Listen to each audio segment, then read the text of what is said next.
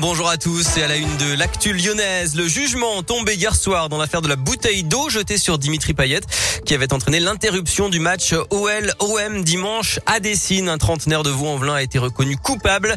Il a écopé de six mois de prison avec sursis et cinq ans d'interdiction de stade. Il s'est excusé plusieurs fois, regrettant son geste et affirmant ne pas avoir voulu toucher le footballeur. Son avocat, David Metaxas, s'est montré plutôt satisfait de l'annonce d'une peine avec sursis, sachant que la procureure avait requis six mois ferme. Son tort, c'est d'avoir jeté une bouteille d'eau à 20 mètres de distance d'un joueur. Malheureusement, il l'a atteint. Je reste intimement persuadé que c'était pas son souhait. Il voulait pas blesser Dimitri Payet, qu'il ne connaissait pas. Il voulait pas non plus la suspension du match. Il sait qu'il a fait du tort à tous les spectateurs qui, pour certains d'entre eux, ont pris la peine de venir et exprimer leur doléance. Il s'en veut, clairement. S'il pouvait à lui seul indemniser tout ça, il le ferait, bien évidemment. Il en a absolument pas la capacité. Mais c'est un homme soulagé qui va pouvoir retrouver maintenant une vie normale après tout ce chaos euh, judiciaire et, et, médiatique. Et encore une fois, il présente ses excuses à tout le monde, au club évidemment, aux supporters et bien évidemment à titre principal à Dimitri Payet, il regrette son geste. Et pour la mesure d'interdiction de stade pendant 5 ans, le supporter devra pointer au commissariat à chaque match de l'Olympique lyonnais à domicile. Et l'affaire, vous le savez, n'est pas terminée puisque le ministre de l'Intérieur Gérald Darmanin annonce des décisions dans les 15 jours sur la sécurité dans les stades et que la Ligue de foot pro doit encore rendre des décisions le 8 décembre sur de possibles sanctions supplémentaires contre l'OL. Dans l'actualité, l'affaire de la sextape de Mathieu Valbuena, le procureur avait requis 10 mois de prison avec sursis et 75 000 euros d'amende à l'encontre du lyonnais Karim Benzema, accusé de complicité de chantage. La justice rendra son délibéré aujourd'hui.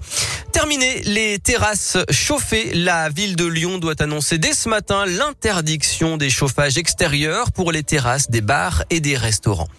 Pour une fois, il tire dans le même sens. Le président LR d'Auvergne-Rhône-Alpes, Laurent Vauquier, et le président écologiste de la métropole de Lyon, Bruno Bernard, viennent de signer un courrier commun pour demander à Gérald Darmanin de la vigilance. Alors que l'avenir du siège d'Interpol à Lyon est incertain, il faut des travaux d'agrandissement, et que le nouveau patron de l'agence de police internationale doit être désigné dans deux jours, la candidature d'un général des Émirats arabes unis accusé de torture inquiète les élus locaux.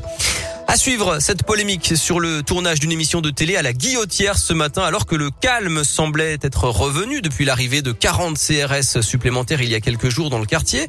Jean-Marc Morandini et le patron du RN Jordan Bardella vont déambuler dans le quartier. Les riverains et la mairie du 7e arrondissement de Lyon dénoncent la politique spectacle et la récupération.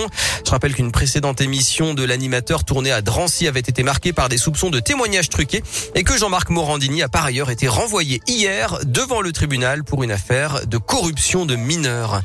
La cinquième vague de Covid avec 30 000 nouveaux cas en France ces dernières 24 heures et 6 000 classes désormais fermées, ça augmente.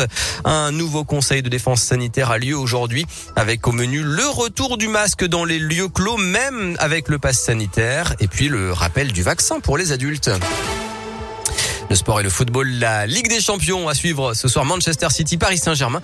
Alors que hier Lille a fait une bonne affaire en battant Salzbourg 1-0. Les nordistes prennent la tête de leur groupe. En basket, l'Asvel féminin joue à 17h à Ruzomberok en Slovaquie en, en Eurocoupe. Et puis enfin...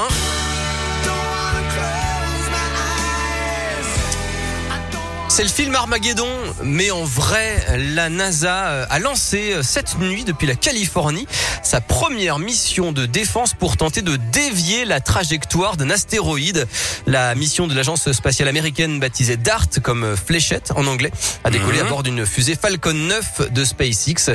Et donc l'objectif est, comme dans le film avec Bruce Willis, Ouais, alors, attendez. de dévier un astéroïde. Attends, ça, je-